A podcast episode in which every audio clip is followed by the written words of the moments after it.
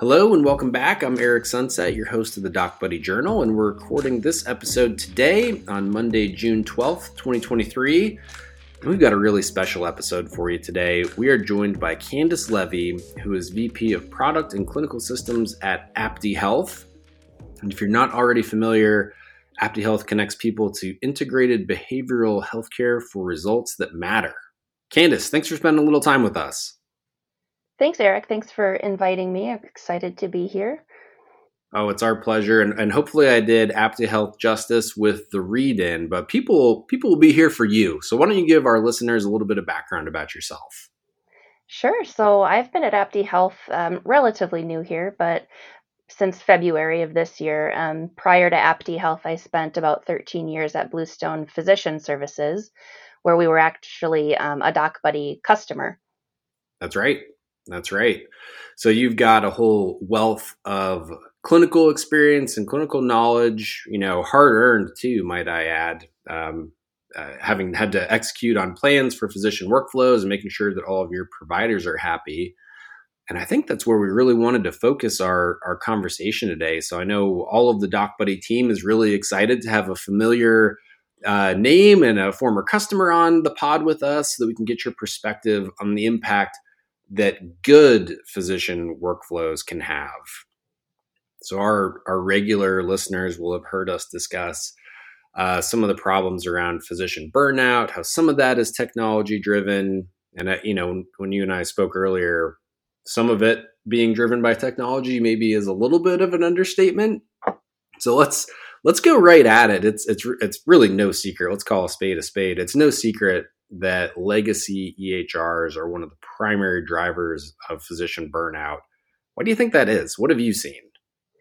Yeah, I mean, I think that a lot of the the legacy EHRs out there that have really been built for acute based care, where you go in, you see a patient, you chart a note, and then maybe a year later you see that patient again and chart another note. They don't really take into consideration that holistic longitudinal care view. Uh, and I think that that is a big dri- driver of, of physician burnout. I think they end up creating a lot of workarounds to make the platform work for them. Uh, you know, EHRs weren't originally built to be interoperable with one another. So constantly having to log into multiple different systems to try to find all of the information to put a patient's story together can cause a lot of burnout as well. Yeah, and it, uh, for for our listeners that uh, can make the inference there, you, you mentioned longitudinal care, and that is a stark difference from the more acute cased episodic type care. So, if you had to explain that like to a five year old, how would you describe longitudinal care?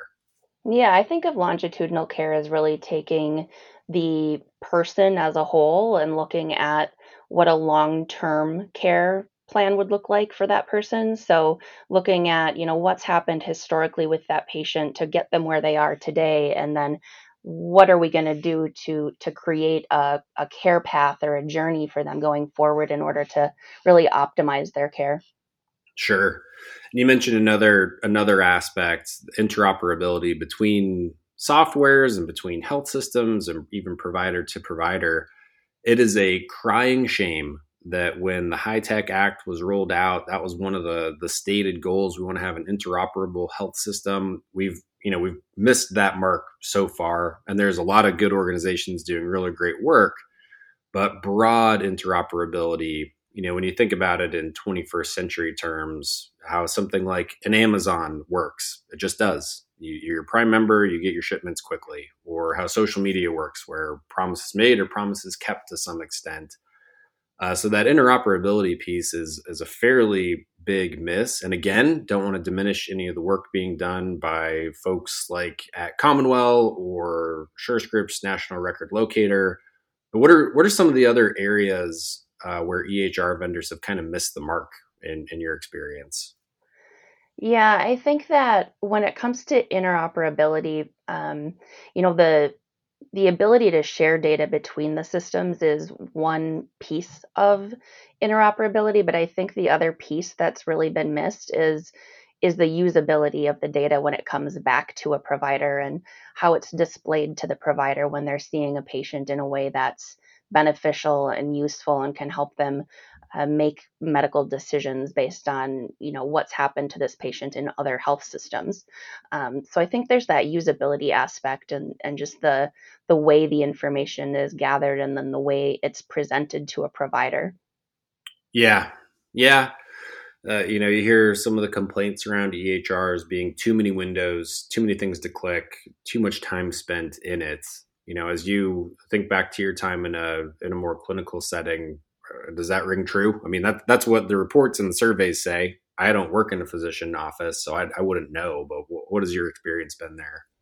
Yeah, you know, th- this is something that um, that I liked to talk about too with CommonWell and Carequality. I was on the the provider advisory council with CommonWell for a few years, um, and it really does come down to that that um, you know having the information is one thing but being able to actually put it together into this holistic view of the patient and knowing what happened and when and and showing the right information to a provider so that they don't have to go click around and try to to piece together what's really going on um, to get that that view of the whole patient and then how does this drive what i'm going to do next with this patient. I think those are a lot of the conversations we had at at Bluestone, and we're starting to have at Apti Health as well. Is just how do you really make the the information work for the provider in a way that um, that can actually drive clinical outcomes. Yeah, I mean that's that's the whole basis for the healthcare system, right? It's keeping healthy people healthy and, and treating those that need treatment. So, not to make this the uh, the rag on all legacy EHR vendor hours, we sh- we should you know do right by the HITECH Act to the extent we can, and do right by the uh, the legacy EHR crowd to the extent we can. That without the big push, you know, going on a decade plus ago, I think it was 2009 that that that bill was signed into law and meaningful use followed shortly thereafter. You did you did end up with some good outcomes, even though we've kind of missed the mark so far on interoperability as a as a country. You do end up with some improved quality and safety for patients. I mean, think about uh, your e-prescribing module. Drug to drug, drug to allergy checks don't happen if that's not software, so that's a good thing. You get a data foundation for healthcare informatics to use, which is also a plus and then hopefully and i want to i want to draw on your experience here as well Candice. Hopefully you're getting improved patient communication through things like patient portals or other technologies maybe that exist outside of the ehr is that a fair statement to make? Yeah i would say it is and that's actually one thing that i would that i would say one of our big wins at bluestone was is um, is being able to connect our ehr to those outside communication portals so that a provider could log in, see a patient, and while that patient is in front of them, they could see a view of what's gone on since the last time they saw them. So they didn't have to go log into another platform to see all of the messaging with home health or with hospice. Um, and being able to really see that whole story um, since their since the patient's last visit, and then utilize that as a part of their their clinical decision making on that day. Oh, that's huge because again, to go back to some of the the complaints you see in, in broad surveys around physician EHR use, it's having to go outside of one system into another to find out what's actually going on.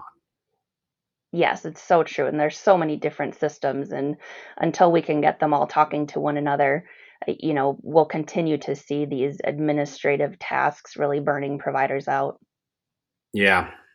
Yep that's uh, that's just a statement of facts at this point. On the other hand, though, there are some occasions, and I'm hoping you can you can educate not only me but our listeners here. There are some occasions where that more what a physician would describe as administrative data capture. You know, I was a doctor, and then I got turned into a, a record keeper uh, type of statement, where that data capture is actually worth it. Have you seen any benefit to exceptionally thorough data capture? Yeah, I I can think of several different situations where you would think of of a capturing a piece of data as very much an administrative task, but it has a really profound downstream effect. So capturing data around patient consent, consent for for interoperability, consent for immunizations, consent for A, B, C, or D. Um, and being able to report on structured data like that can really improve the patient's experience. Um, additionally, the use of you know task management within an EHR platform, so a provider entering data around referral requirements and prior auths um, can better help clinics and and and the providers themselves really do some resource planning around okay if we're we're capturing this many referrals a, a year then we may need to think about adding additional support staff around referral management or or medical records um, management. So being able to capture some of that administrative data can really help drive um, you know resource planning. It can help drive patient care. Capturing things like legal names versus preferred names can help improve revenue cycle.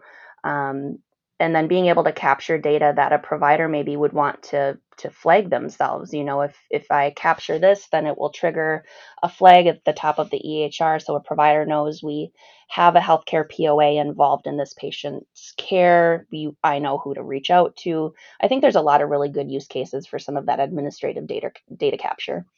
Well, and you you mentioned one of my very favorite thoughts, and that's downstream effects, where you do one thing either with the expectation that something else will happen at some point in the future, or maybe it's unintended. You can have both good and bad downstream effects, obviously. But really, the from what I've seen and in my experience, uh, listeners will know about my time spent in EHR land as well as revenue cycle land that what you're doing is really twofold with an EHR. You, you, first and foremost, you want to provide an excellent health outcome for your patients, whatever that is. And then, secondarily, to operate a business, you obviously need to uh, be reimbursed and generate revenue. So, with with EHRs, and you mentioned really solid data capture um, impacting revenue cycle, I would imagine that uh, really savvy providers are looking at those markers. They're considering downstream effects that, hey, if I, you know, if I take the easy way out and I don't capture like a patient's legal name or don't confirm a patient's legal name or whatever it is, you know, this hurts me in my wallet or on the business's P and L at some point in the future.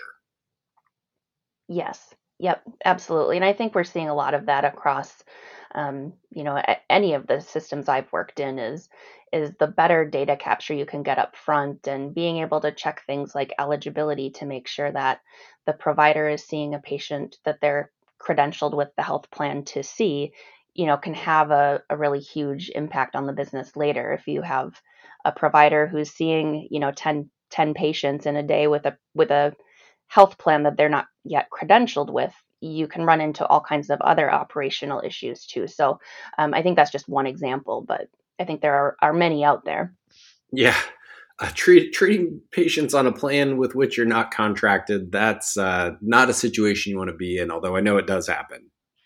Right, exactly, and and that's where that that upstream data capture com- comes in, and being able to alert a provider to say, hey, you know, this patient maybe self signed up for a visit with you, uh, they have a health plan that you're not credentialed with, and then having workflows around transitioning that patient over to a new provider. You know, there there are lots of different workflows that can happen there, and I think unfortunately a lot of them are not yet automated, but those are some of the things we're hoping to fix. Yeah, absolutely as um as a point of interest what would you rank as some of the the top pieces of a workflow whether it's strictly clinical whether it's strictly administrative or billing or a blend of the two what would you put on your hit list for the most important uh, manual processes to address with automation I think that there's a lot of form capture that happens, particularly in uh, with APTI Health, because we're practicing in New York. There are some really specific regulatory uh, requirements around capturing specific consent forms for the state HIE medication management for patients on controlled substances and making sure that we have those medication management in- agreements in place, those controlled substance agreements in place. I think that there's a lot of use case there to automate some of that that form capture that right now really falls on providers, it falls on support staff, um, and I think there's a lot of uh, uh room for improvement around workflows there. Well, thanks for your thoughts on that. And, and speaking of workflows, you know when you when you dive deep into the data and you look at the surveys we've referenced those a few times i know so i feel a little bit like a broken record to bring them up again. But one of the biggest uh, pain points physicians report is that when they turn off the lights to their practice and lock the door and go home they're not done. They're not done documenting uh, to be specific. A term gets thrown around around pajama time charting uh, because you have worked and been so close to it. I want your take on this. Is is pajama time charting self inflicted by physicians that either uh, view the EHR as not worth their time in the practice, where they can just catch up on it later, or is it the nature of the beast? Is it unavoidable that providers have charting that needs to be done when they're not in their practice? I think that we could talk about this for a really long time, probably. Um, but I do think that there's an aspect of the nature of the beast here because, you know, if I sit in a meeting with a with a group of 30 people or in a meeting with a group of you know, me and one other person, if I have a notebook in front of me and I'm writing down notes on a piece of paper, I can still capture that personal uh, feeling of being involved in the conversation. But as soon as you put a laptop in front of a provider, or if I pull a laptop in a meeting and I start taking notes electronically, it gives a very different psychological effect to the per- the other person in the room, and I think that that probably is a huge driver behind this pajama time charting because most providers don't want to sit in front of a laptop when they have a patient in front of them. So there's just not a good way with our current system and our our current EHR platforms that allow a provider to really to really chart a note while the patient's in the room without taking away that personal touch. So I think, um, like I said before, we could talk about this for a very long time, but I think that that is one piece of it. Yeah, and that's that's a really that's a really interesting and nuanced take. And on the uh, coming from the traditional EHR side, the perspective was always something along the lines of if you are proficient in the use of our software, there's no reason that you should be uh, spending time outside of the practice using it. But you raise a really interesting point that it's it's good customer service or good patient service to not have the laptop open, lit up, and you're clicking and typing while somebody is trying to talk to you. Yeah, absolutely. And I think that it's natural for most providers to want to be able to just have a conversation and maybe document on a piece of paper. That's where we started, right? Um, unfortunately, that that doesn't work in today's world, and I think that there's a lot of room for improvement and a lot of um, space for innovation there on ways that we can improve that process without taking away that personal touch. Sure. Yeah, I know. I know you're right about that. I don't just think that you're right about that. So we got another topic lined up, which we'll get to in just a second. The the big capstone piece to this, though, what do you think would have to happen for physicians to generally love their EHR? And we're not we're not worried about the outliers who just aren't going to like something no matter what it is. But in general, what do you think would happen? What would take to get to that place? I think it will take a lot to get to that place, and I think uh, part of it is being able to take that administrative work off of the providers so they can focus on taking care of patients, which is what they were trained to do. It's what they went to school for. And I think being able to optimize and improve our interoperability across platforms so a provider can go in and see a patient, can look in their chart and know that they have all of the information that they need in order to make medical decisions for those patients and being able to prescribe the right medications by knowing what has or hasn't worked in the past. I think that um, being able to have triggers within a system that really flag patient safety concerns so providers know that they're thinking about all of the different um, potential areas of risk for a patient when they're making those medical decisions. I think that it's a lot around in my opinion, interoperability and and the workflows around those administrative tasks that that would really help move us in the right direction. Well put. And as far as I'm concerned, there's there's no one better to speak to it than you, just based on your depth and breadth of experience in the clinical setting. And to that point, what what's a hot topic in the news now is is AI in healthcare, and sometimes that term gets thrown around willy nilly. It's AI, it's AI, it's AI. But what you really need is just good workflows, good if then statements. So I'm a little bearish on uh, on just generalizing AI into healthcare, but want to hear your thoughts too. What do you think when you see a press release that EHRs now have something like ChatGPT embedded in them? Yeah, we've talked about this a little bit before, but I I'm really still on the fence a bit about it about AI in an EHR, and I think it really depends on what it's being used for. If we're using AI to help automate tasks or maybe automate patient outreach to make sure that we're providing them with an experience that you know they know we haven't forgotten about them in in their journey of care or you know i think that there are there are areas that we could really focus on utilizing ai to improve workflows um, and to reduce burden on providers but then i think that there are other areas that are really you know could cross the line when it comes to interpretation of labs and imaging and a patient's whole being i think there there are some areas there of concern that I don't think we're quite quite ready for. Uh, and I also think immediately about the regulation around around AI or lack thereof. And if we're implementing AI or something like Chat GPT into an EHR, you know, who's overseeing it? Um, I think there's this whole new set of administrative burden to make sure we're following our internal policies and that somebody's really monitoring and making sure that what's coming out of these AIs are being reviewed and controlled in some in some way. That's what I the point I keep hanging up on is that you have potential and I, I agree with you. I think it's too early to really know what we're what we're really talking about here. You've only got a handful of states and literally a handful, I believe it's five, that have stepped up with some form of consumer protection around uh, the use of AI in, in a business, not healthcare specifically, but just general consumer protections around AI, you may have something that can ease physician workflow to some extent, some unknown extent at this point. But I think you're worsening it by three or four fold on the back end because to use these tools correctly, like the state of practice, you're not guaranteed a, a perfect output. So you may generate something with the click of a button, but then who's going to go back and read it? Well, if it's the physician's name on the chart, it's them. They need to be sure that their charts are correct. Well, how do you see it?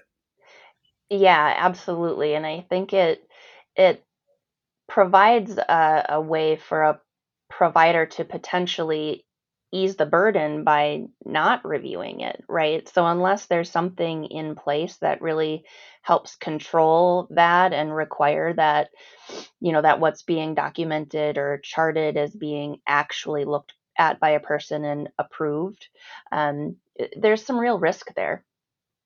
Undoubtedly, and where where I'm glad to see some uh, some strides being made. This was in the news last week that NYU unleashed their NYUTron uh, large language model. So it's something that's like ChatGPT. It's a it's a predictive tool they were able to predict a number of uh, parameters around uh, mortality, outcomes, likelihood to be uh, readmitted to the hospital in some period of time. That to me makes a lot more sense than using it to generate documentation inside of an EHR. And uh, obviously, the, the next question to those uh, predictions is what are you going to do with them? Like, can you act on them, or do you just know that this is going to happen at a certain rate now? That's where I hope AI in healthcare goes. That seems to be the most reasonable application right now. Yeah, I would I would agree with you. I think I think having AI being a part of charting a note can cause to what we were talking about earlier, you know, downstream effects of patient safety concerns, um, mismanagement of medications, things like that. I think that there there are better use cases to your point um, than than embedding them in an EHR and helping providers chart their notes easier and faster. I think that there are other tools we could use to improve that workflow. I'm with you. And this is very tongue in cheek, but if I heard that my primary care physician was going to generate my note with uh, ChatGPT, I'd offer to write it myself. It's okay. I'll I'll, I'll draw it up. You I'll, you put it in my chart. It's no problem. We'll pass. Right. I'm with you on that one. well, Candice, I have really enjoyed getting to talk to you about uh, about physician burnout, provider workflows, a little bit on AI and healthcare. Will you, will you spend a minute and, and share what you're working on now at Apti Health? Yeah, so at Apti Health, we're actually uh, we are developing a platform that is used for telehealth, um, mental health, be, uh, behavioral health therapy, medication management. Um, a lot of really great work happening. We're building a product that is going to be best in class and um, really exciting things happening that that I'm sure we'll be able to talk about more at a future date. But we are we are developing some really cool tools right now um, to really focus on that provider and patient experience first, um, more so than the regulations around the EHR, which you know we're focused on too, but really focusing first on provider experience. That's huge. And what a you're a, a, consummate podcast professional to tease us with some announcements we can't hear just yet. so, where where can people find out more about Apti Health? Where can they connect with you? Are you big on any social medias? Where can folks uh, get in touch with you? Yeah, I can be. Um, you can reach me on LinkedIn. Um, I'm an active member with HIMSS. Um, Otherwise, you can go to aptihealth.com to learn more about the organization and some of the work that we're doing in the community is, in New York. Yeah. That is aptihealth.com, right? Yes. Wonderful. Any other thoughts for listeners of the DocBuddy Journal, Candice? Well, I think it's just great that you're doing these podcasts. Um, it's been a lot of fun, and I appreciate being involved. Um, having been a former customer of DocBuddy, I think the work that you guys are doing is really great too. So um, I hope that you know everyone takes the opportunity to get to know your your product and the really cool things that you guys are doing too. Oh, that is so nice of you to say, and even nicer of you to carve out, you know, some time from your very busy week to uh, to be a part of the DocBuddy Journal. So thank you so much. Great, thanks, Eric. And with that, we can put a bow on this one. Thank you for listening to the DocBuddy Journal. To learn more about DocBuddy and our solutions, visit docbuddy.com. And as always, be sure you're subscribed on Apple Podcasts or Spotify so you can always get the newest episodes of the DocBuddy Journal. Until next time, I'm your host, Eric. Talk to you again soon.